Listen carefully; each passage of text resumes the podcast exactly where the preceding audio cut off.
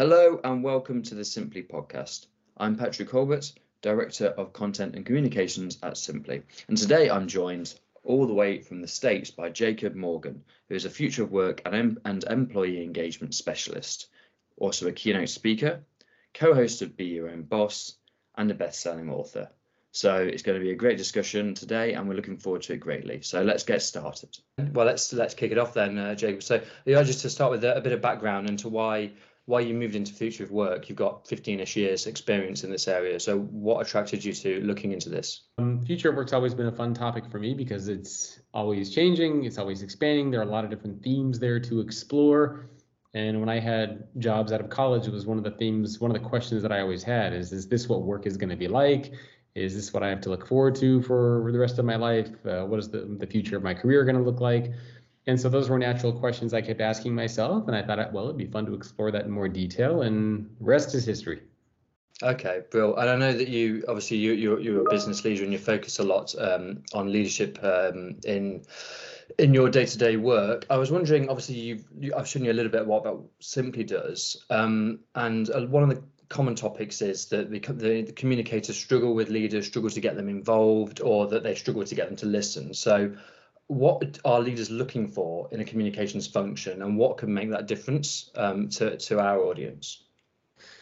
I mean, that's a good question. Um, I, I don't work a lot with people in the communications space, but you know my my general perception i mean communications is very closely aligned and related to uh, functions in hr and I feel like ultimately what a lot of leaders are looking for is probably a few things. Uh, number one is guidance, direction, and vision.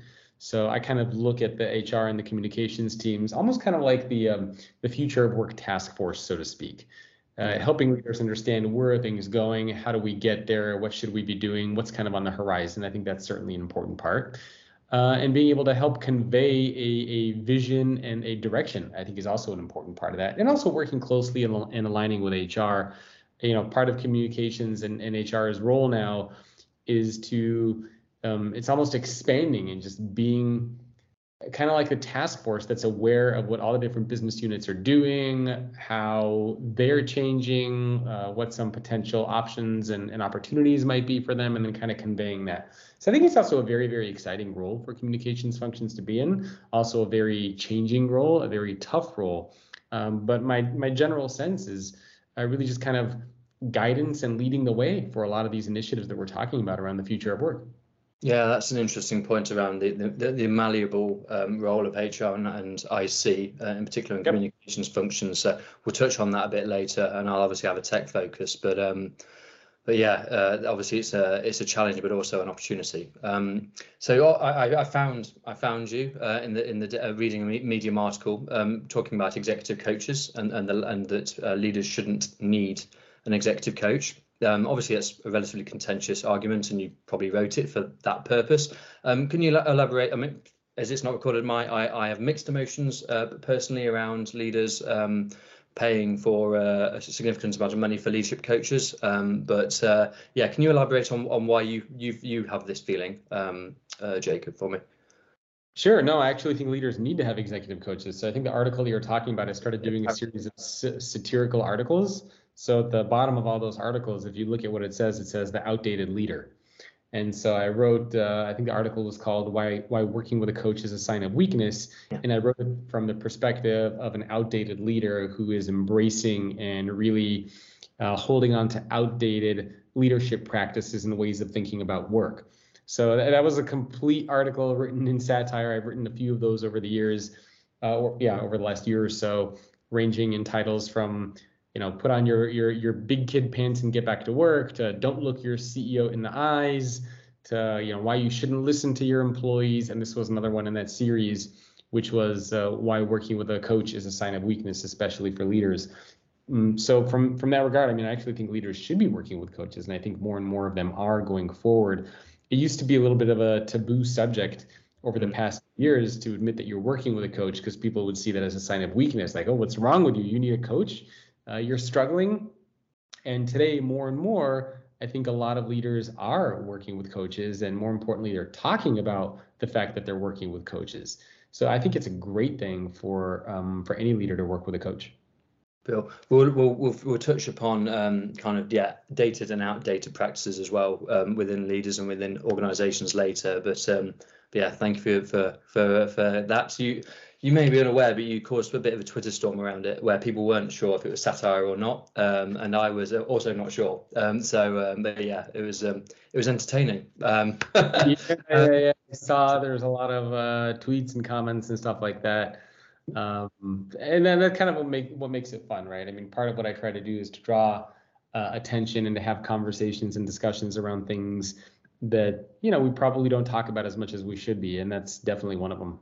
Yeah. Uh, on that point, what happens if a business is struggling to pay its employees? They're not having a pay rise. Pandemic means they aren't on a pay rise, and and the leader's paying hundred thousand dollars a year on a on a coach. I mean, uh, that comes up, makes public. Is there, is there an issue there possibly with the with the workforce? Um, you know, I mean, it depends, right? I mean, that's it's kind of a very very broad um, broad question and broad thing to think about. You know, if a leader is working with a coach to try to figure out how to become a better leader, how to deal with times of crisis, how to deal with times of tragedy, uh, tragedy, how to put people first, uh, you know, then working with a coach can be certainly an invaluable thing. Um, but if working with a coach comes at the the the sacrifice of, uh, you know, if it's if it's a question of I get to keep my coach, uh, but that means I have to fire people, which I've never heard of that kind of a trade off, but I don't think that would be a good trade off. I would definitely prioritize people over working with the coach.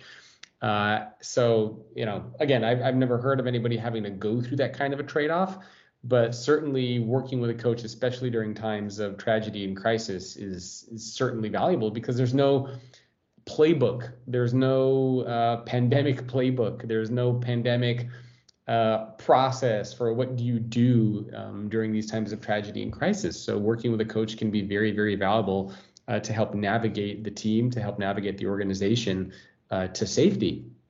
But again, I don't think it should be done. Uh, I don't think employees should be sacrificed, so to speak, uh, for the sake of using a coach. But again, I, I've never heard of any any situation in which that was the case. And obviously, uh, under crises and tragedies, it's always good to listen to the communications function and the corporate communica- corporate communications team, of course. Um, so obviously you, have you've, you've spoken um, a lot about workplace and written a lot about workplace culture. Um, you know, as I put in my question to you, it's not coffee it's not coffee table chats anymore. So how can you replicate a, a workplace culture in, in, in an increasingly digitized world? Well, to some extent you can't, and to some extent uh, you can. Um, you know, I am one of the believers that hybrid work is a big part of the future of work, which means that sometimes you do require and sometimes you should have um, an in-person presence, right? I mean, I I don't believe that work should be 100% remote for everybody at all times. I mean, that to me is a pretty crazy way to think about work when you consider that even you know five, ten years ago. Um, the majority of work was done in an office. That's where training was done. That's where leadership skills were showcased. That's where connections were made. That's where trust was built. And so to all of a sudden just say, well, we don't need any of that anymore. It's all going to be done behind a screen. It's not quite the same thing. And I think a lot of people will acknowledge that that's the case. You know, same thing for me in the work that I've been doing. I've been doing a lot of virtual speeches um, as a result of the pandemic.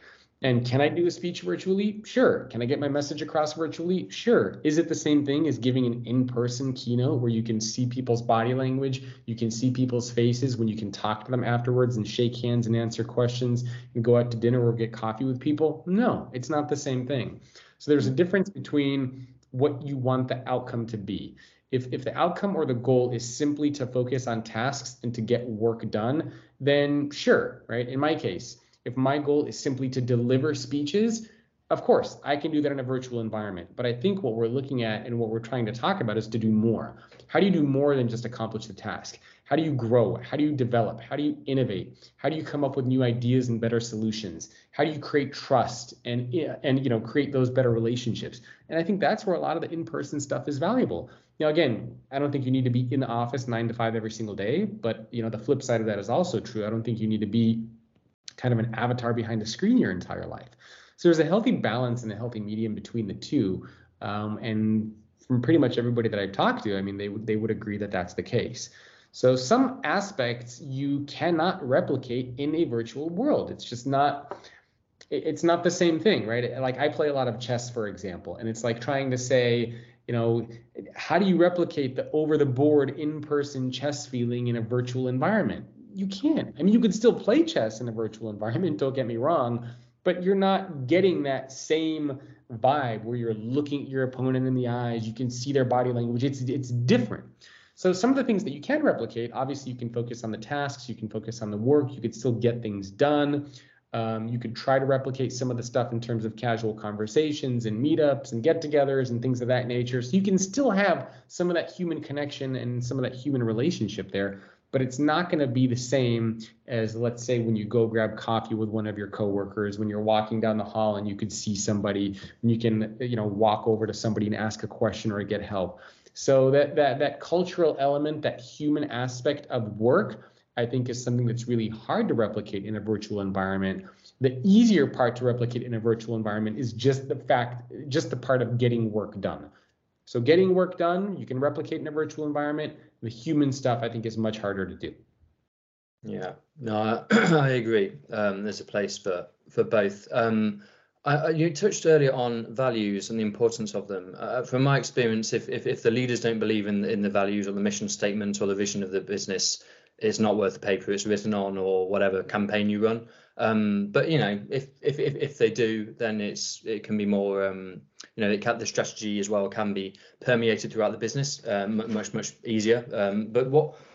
So what? To what extent do you do you believe that obviously if we're keeping to this digitized world? Um, uh, kind of um, focus, do you think the values and mission are possibly even more critical now than they were before, uh, or do you think it's still the same?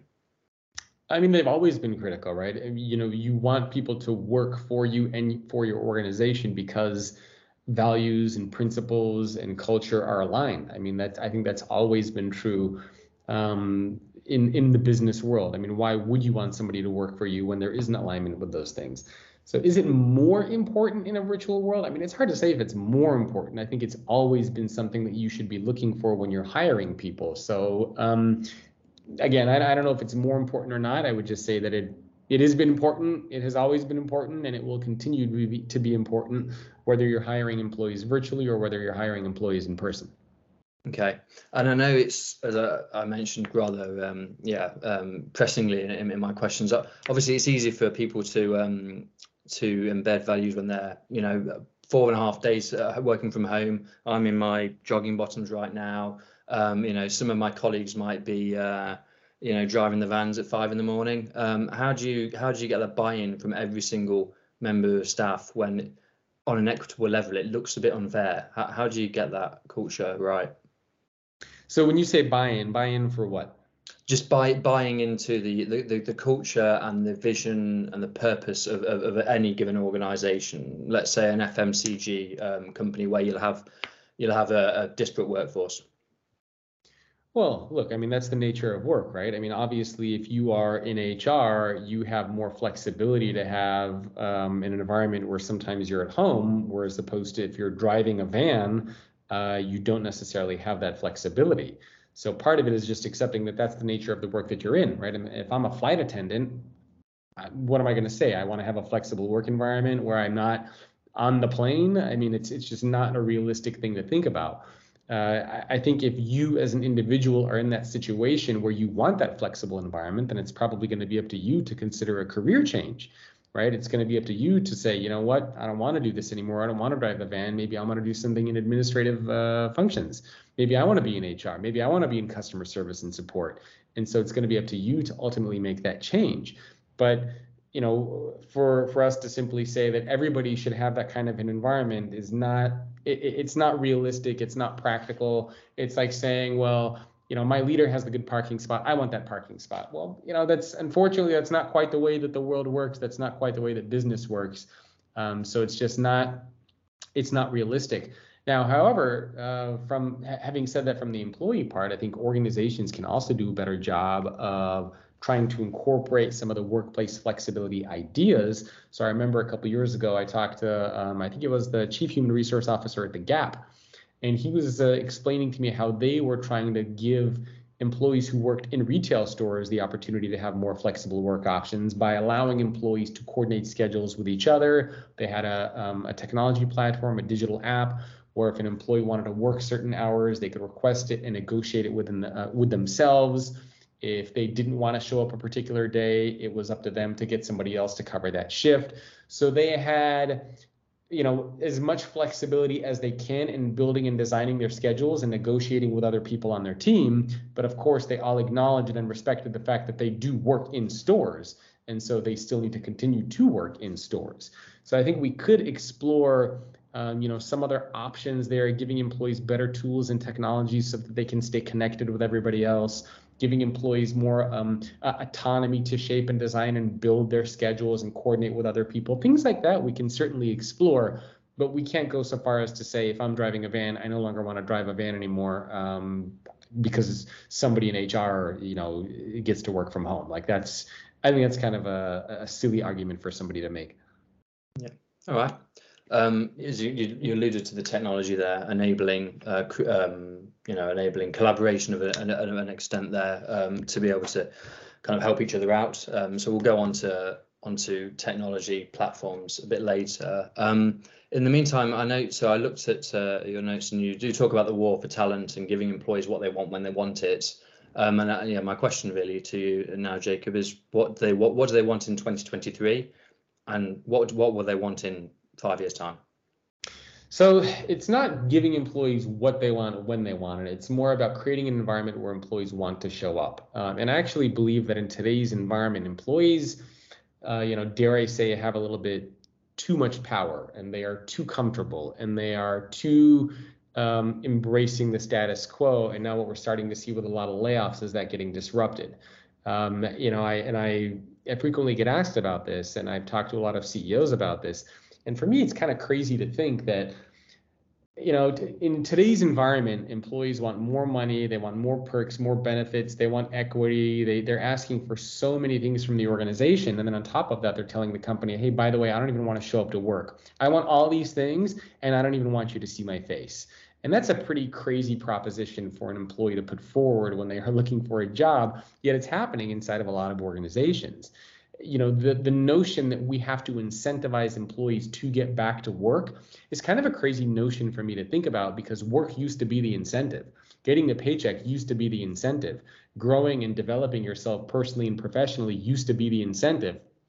Being able to save up to buy a house to, to have a family to pay your bills and expenses that was the incentive. That is why you worked. And today we're in a completely different environment where it's like you know please come back to work. And it's it's it's like work is no longer the incentive. And that to me is just a weird thing to think about. So I think employees inside of a lot of organizations are, are comfortable because they have too much power. And when employees have too much power, what's the incentive for them to go above and beyond? One of the things that we talk about and we keep hearing about is employees are, um, you know, they're they're quiet quitting, they're leaving their managers but why why are we always blaming the organizations and why are we always blaming the leaders? You know granted there are certainly some organizations and leaders out there that um, that are not good but i think it's also worth exploring the opposite notion of that that we are working in a world now where employees have so much power they have so much control that there is no incentive for them to go above and beyond. They're quiet quitting because they can. They're quiet quitting because there's no no push, no drive for them to do more than what is asked of them. It's not just about the leader and the manager. In fact, I've talked to a lot of leaders and I've talked to a lot of managers and CEOs who are saying, look, we are trying to get our employees to do more. We are doing everything that we can in our power. We're trying to create great environments for them to want to show up. We're trying to pay them more. We're trying to give them more perks and benefits, and none of that is working. So sometimes it's not the leader, it's not the organization, it's not the culture, it's the fact that the employee can sit back and say, well, look, I have that, I'm in the position of power. I know they're not going to fire me. I know they need me. I know that there is a big war for talent right now. So, you know what? I'm going to hang out. I'm going to coast. I'm going to do whatever I want and, you know, fire me. I dare you. And that's kind of what's happening, I think, in a lot of organizations now. So um, I, I, think the pendulum is a little bit off center and it needs to get rebalanced a little bit. And I think that's one of the things that we're going to start to see happen, especially as we go through more layoffs, We're talking about uh, you know inflation, recession coming up. So I think there's going to be a little bit of a rebalance of power there. Now, I'm not saying it needs to go fully in the hands of organizations. Uh, I, I think that sometimes having a little bit more power in the hands of employees is good. But when it's so far in one direction, I think it creates a lot of challenges for organizations and it creates a lot of challenges for employees as well. And this is kind of a hard thing for me to say because I'm a big believer in employee experience in creating organizations where employees actually want to show up to work each day. But at a certain point, it needs to be realistic. It needs to be practical. It needs to be scalable. You can't create Pinocchio's island and and have that be a sustainable business strategy. So we need a little bit of a rebalancing, I think, going forward. Um, and I think that's what we're going to see more of. Okay. Um, how do companies rebalance this? And obviously, there might there will be a, a shift likely as a recession hits and layoffs happen. But while companies are still offering um, similar type of pay, work from home as much as you want. We'll only bring you into the office if there's a bona fide reason. How are they going to retain employees when someone down the road's offering them that?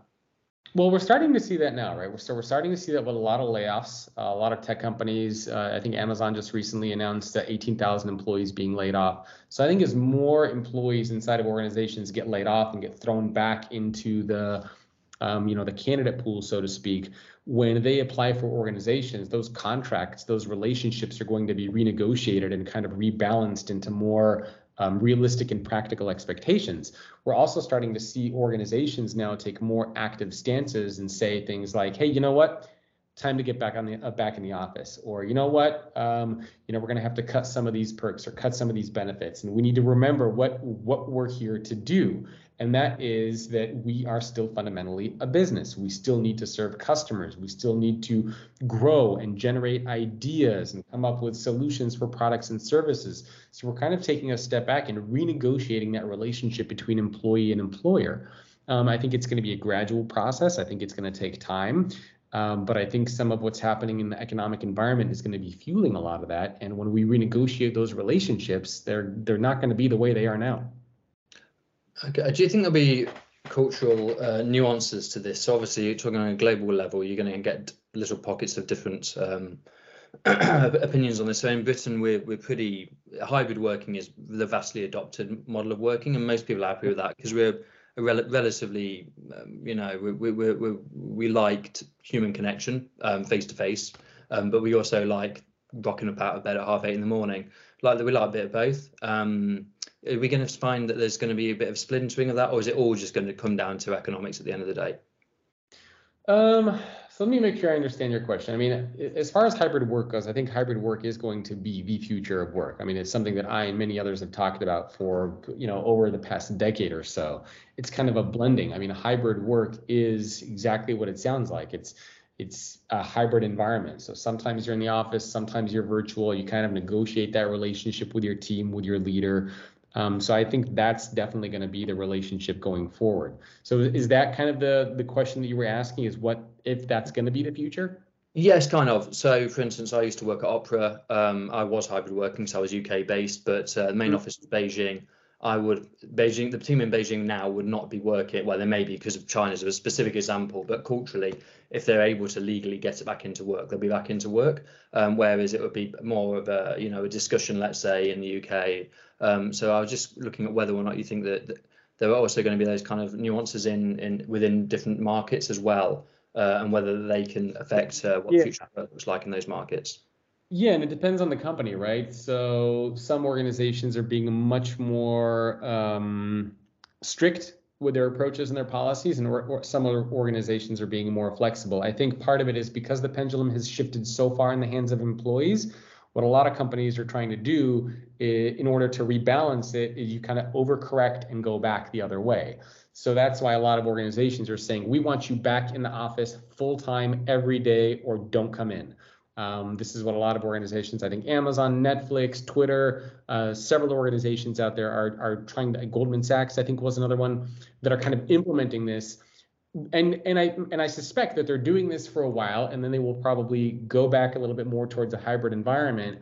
But it's kind of with their goal being to aim for center or a little bit off center, they kind of have to pull all the way to the other side and then kind of hope that the pendulum swings and lands somewhere in the middle. So that's been one approach that some organizations are taking. And then there are other organizations that are saying, look, um, we are going to mandate a hybrid environment where sometimes you'll come in, sometimes you'll be virtual. Uh, let's try to find a common medium. And then there are still other organizations out there, and I'm trying to, I, I can't remember any off the top of my head, but I do remember seeing some stories over the past few months of some companies who are just saying, you know what, we're good with just full full virtual going forward, you know, depending on the role and the function that you have. Um, so we're seeing, you know, definitely a blend and a mix of different types of environments and different organizations approaching it in, in, in different ways. And I think it really depends on the culture, the business that the company is in, what it does, who the leaders are. Um, but that's, I mean, that's part of what hybrid work means is that there's no longer a one size fits all approach. It's it's going to be different for every company. You yeah. can expect you go work for Elon Musk, you're going to be in the office working nine to five. Well, let's be honest, you're probably going to be working like nine to eight every single day but you're going to be getting paid well. You're going to be working on really cool problems and challenges. You are going to be working with one of the world's, um, you know, foremost uh, minds when it comes to all things business and entrepreneurship and just these grand ideas. And for some people, that is motivation and drive and push you know even netflix their corporate culture they're very honest and they'll say look if you work at netflix you're going to work harder than you've worked at any other company. You're probably going to work long hours. You're probably going to have to make sacrifices but you know what? We're going to pay you well. We're going to take care of you. We're going to give you amazing perks and benefits and you're going to be working on some really cool stuff. And if that's the kind of environment that you're okay to be a part of you know what? We want you to join if you're not okay with that kind of a culture and that environment, hey, you know what? No problem. We're not the company for you.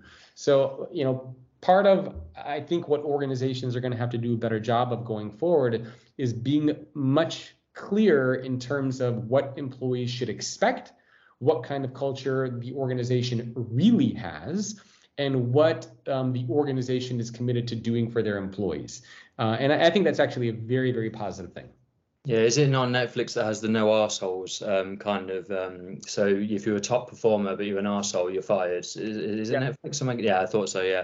There, there are a few companies out there that have a similar approach and a similar policy. But yeah, I, I think I don't remember if Netflix was the first company to introduce that, but um, but yes, and they're very transparent about it. Yeah, that's great. Transparency is key in a lot of all this, um, obviously. Yeah. Yep. And you know what? Netflix, uh, the corporate culture in Netflix is not for everybody. Not every not every employee is comfortable with the level of transparency and openness that you are going to find at Netflix, which means that those people should not be applying for jobs at Netflix. Yeah, true. Um, can you clarify something for me, Jacob? Because every week we hear a, a report from the states. One week it will say that um, corporations are generally mandating back to the office. Uh, another one says it's it's predominantly hybrid working. What are what are you finding? Is it is it even state centric, depending on on areas of of, of, of the uh, of the states? Because because we're, we're getting conflicting uh, reports every week. We're getting conflicting. Yeah. Our consultants we're getting conflicting um, answers. What what's your take? You know, honestly, who the heck knows? Um, yeah. I think it is. It's not state level. It's not even city level. It is like organizational level right? I mean, the Amazon story I think was fairly recent, uh, two three days ago. Another one that I remember is Activision and Blizzard.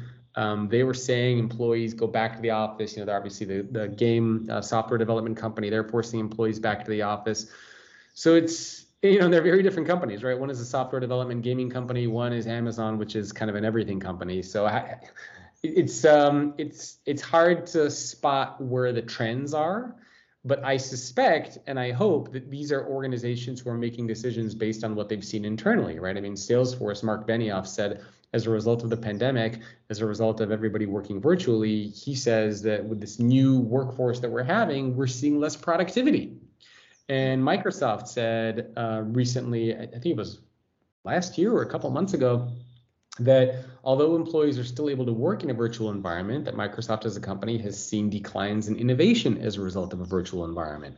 So some companies are using data, they're trying to, you know, get more of an analytical approach to make their decisions, and other companies are just kind of like, you know what, it's time to get back to the office. So, you know, I don't know. It's it's hard to spot a very clear trend on what's going on. I think it's just really organization um, dependent. Yeah, that's it's ironic because obviously, depending on the business, Microsoft is, is, Microsoft Teams is becoming the centralized hub for the employee experience. Yeah. So for many for many businesses, you don't need to do anything other than log into Teams in the morning and log out of Teams when you finish your day using the Viva modules or whatever other third-party integrations that are in their platform. So, so it depends. I suppose it depends on the business, but they're they're clearly shifting towards um, like the Teams being the one-stop shop for your digital yeah. experience. Yeah. But um, but yeah, and so and if we move it back to to to communications, um, Jacob. So obviously we're looking at um, top down. Most of the people I speak to will say, yeah, we're still top down um, focused. Uh, it's just traditional organisation. You know, I was at Oxford University Press before this job at Simply, a 500 year old business. You don't just suddenly, um, you know, give yeah. the people the voice that they want, um, that kind of stuff. So, but do you think that humanisation of communications, what I'm talking about there really is is people centric stories? Do you think that is one way that that will kind of engage and in, in, increase longevity of organizations moving forward? Do you think that is do you think that is the future of work? Yeah so people centric stories? Yes. Yeah. Um, so when you say people centric stories what do you mean? Sorry, and user generated content any anything that involves giving people a voice you know from uh, whatever wherever they are in the company um, i'm a big believer in giving employees and people a voice if we can create an environment where that voice is able to be shared and debated and talked about in a respectful and meaningful way. If you're talking about giving employees voice, and if they speak up, you're just going to rail against them and fire them and threaten them, then that's not a good thing. We're mm-hmm. seeing this especially um, in the States with this woke movement, right?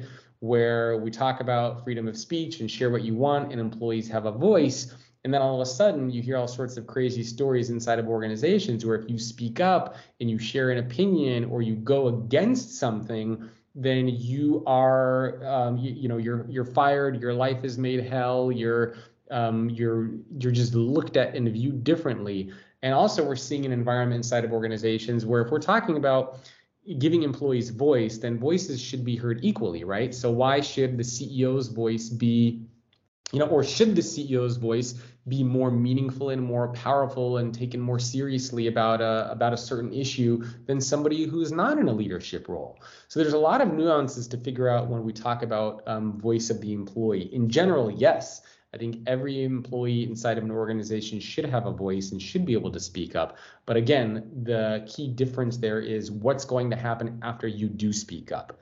And one of the things that I think we're seeing in a lot of organizations is that employees are scared to speak up. They are scared to share their voice unless it goes against with whatever you know the common thread and direction is in that side of uh, in that organization is because if you go against it uh, there's a real fear of retribution so it's kind of a tough topic right yes voice is good but you need the right environment to exist so that that voice can be talked about and explored. I mean, the simple thing is like politics, right? So, you know, I live in California, which is obviously a very democratic state, and there are a lot of tech companies here. They're very democratic, they're very liberal in nature. So, if you talk about something like I should be able to share my voice, let's say I do work at a tech company, let's say I work at I don't know, Meta or um, uh, you know, Twitter or who, you know, who cares what the company is? And I say, you know what?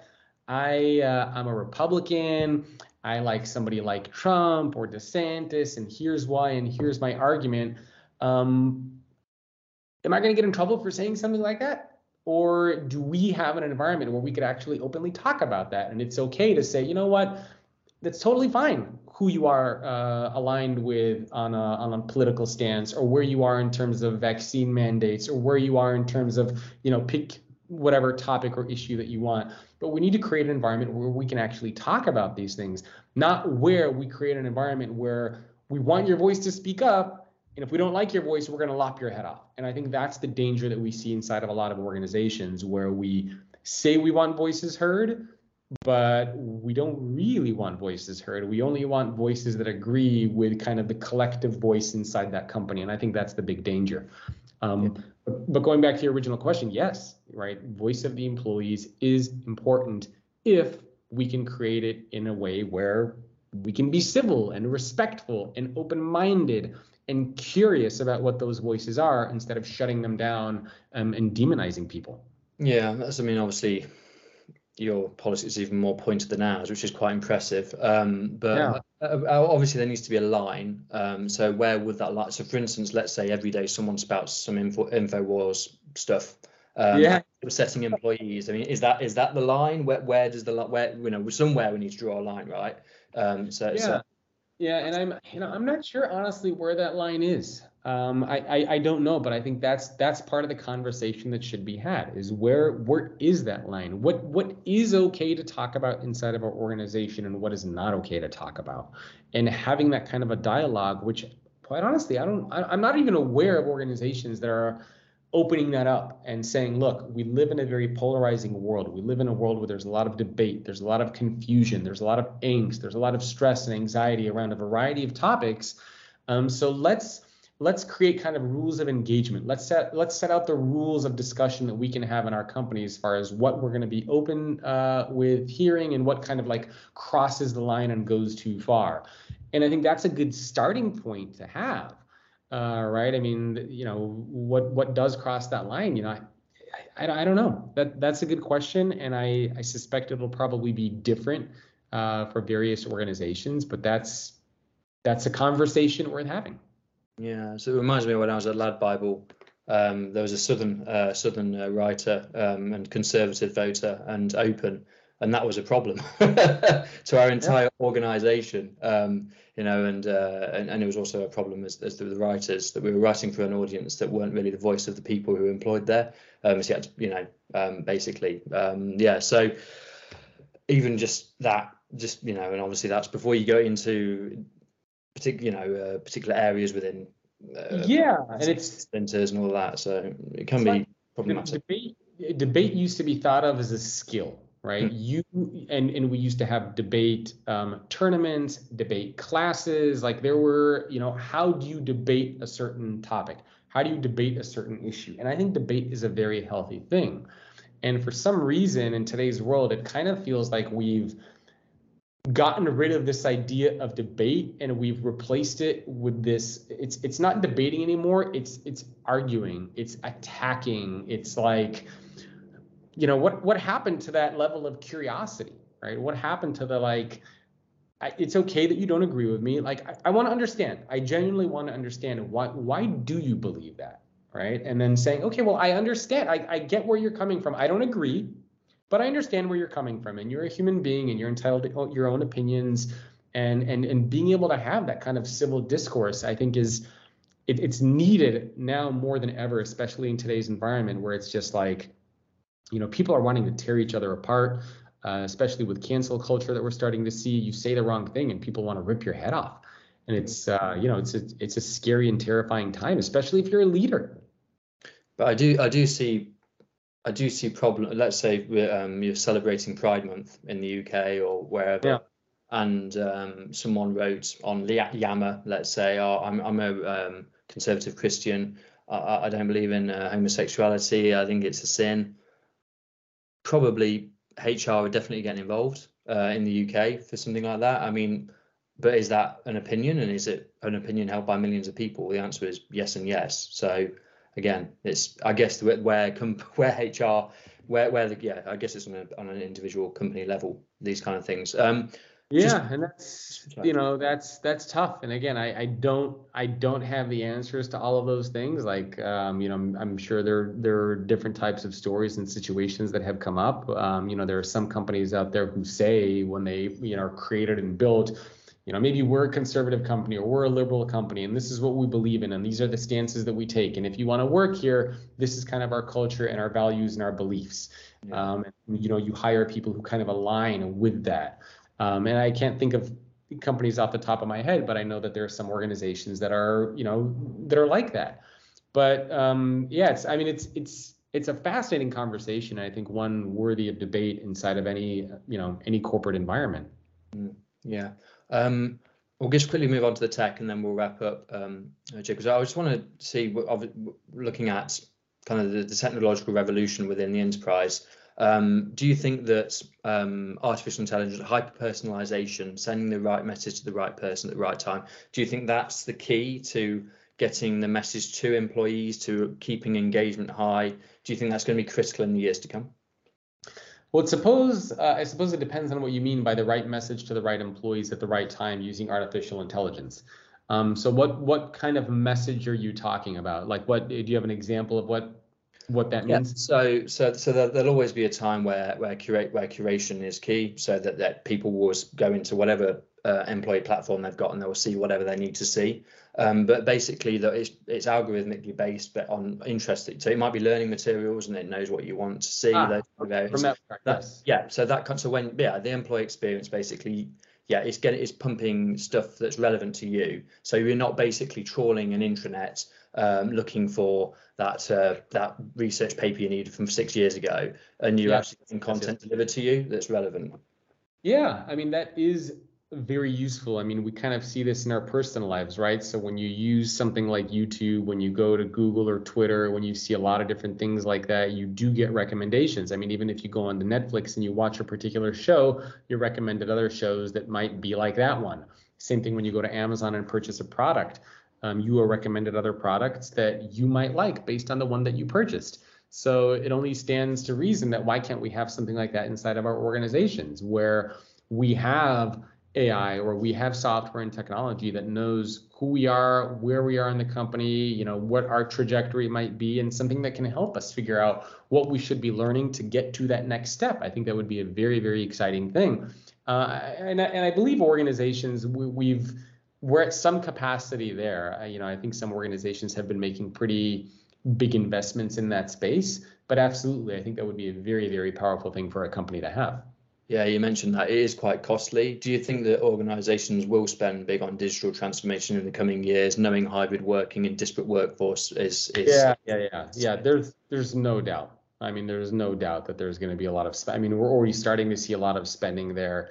Um, I, I don't expect that to slow down. I, I can't imagine what would make it slow down. If anything, right, the pandemic has sped a lot of that up um, and it's forced a lot of digital transformations. It's forced a technology uh, evolution and revolution for many companies around the world. And I, I think that trend is only going to increase going forward. Yeah, yeah, we, have seen so our business has seen it with digital workplace is kind of our, our main key focus, and since the pandemic, we've seen a huge uptick. Uh, vendors as well, just it just just in vendors appearing from nowhere. One was a startup, Staffbase as an example, was a startup six years ago. It's now a, a unicorn. You know, uh, there's a lot of you know, um, winners um, uh, in, in in this area, and obviously we, we are a consultancy and community and events business that focuses on the digital workplace, and we've seen obviously a massive uptick as well in uh, in interest. Yeah, yeah. No, I mean, I think it's uh, um, it's a trend that's only going to increase, and I mean, I'm excited to see where it leads to.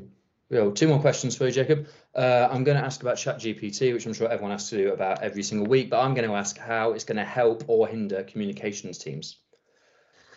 Um, I, I would assume it could help communications teams. Um, I mean, my team uses ChatGPT. I use ChatGPT. We're constantly trying to figure out how can we write something more effectively? How can we get our message across in a better way? So for me, for communications teams, which are all about getting across messages and getting across uh, ideas and visions, I think being able to leverage something like ChatGPT can be a very, very powerful thing. Whether it's you know, help me create a good outline for this, help me find resources for this um, you know, help craft this message in an inspiring way. I think ChatGPT is a very, very powerful tool and resource.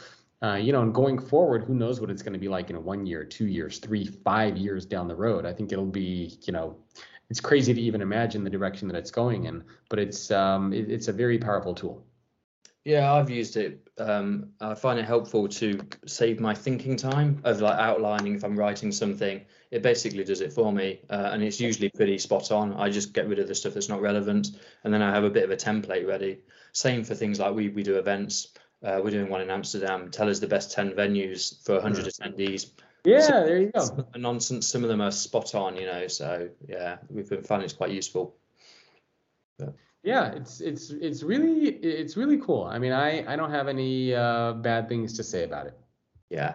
Um, final question. So five years ago the role of the, the communicator or the internal communicator um, was different again um, pre-pandemic.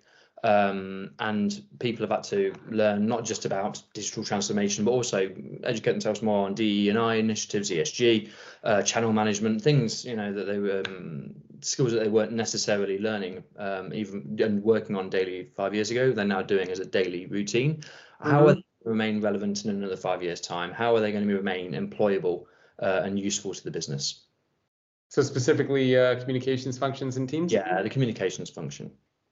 Well, part of the uh, the crucial role of communications teams and functions is around storytelling, right? It's it's getting a message across. It's it's creating an inspiring um, vision, a, a, direction for the business, uh, getting people aligned. You know, going forward, uh, that is only going to become more powerful and more useful and more valuable, especially as we continue. At least for now, we we all work and live in a very it feels like a very tense world where the conversations are very polarized and we're kind of being pulled apart in a lot of different directions.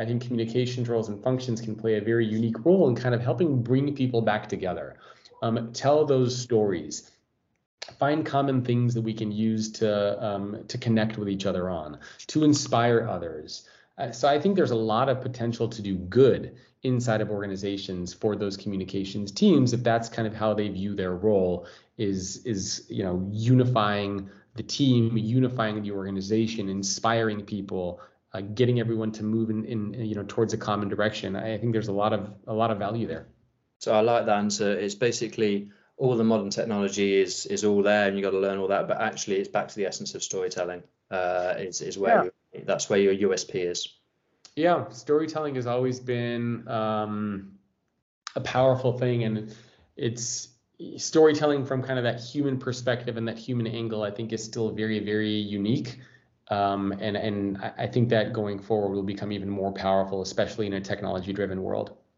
Great, Jacob. Thanks ever so much for your time.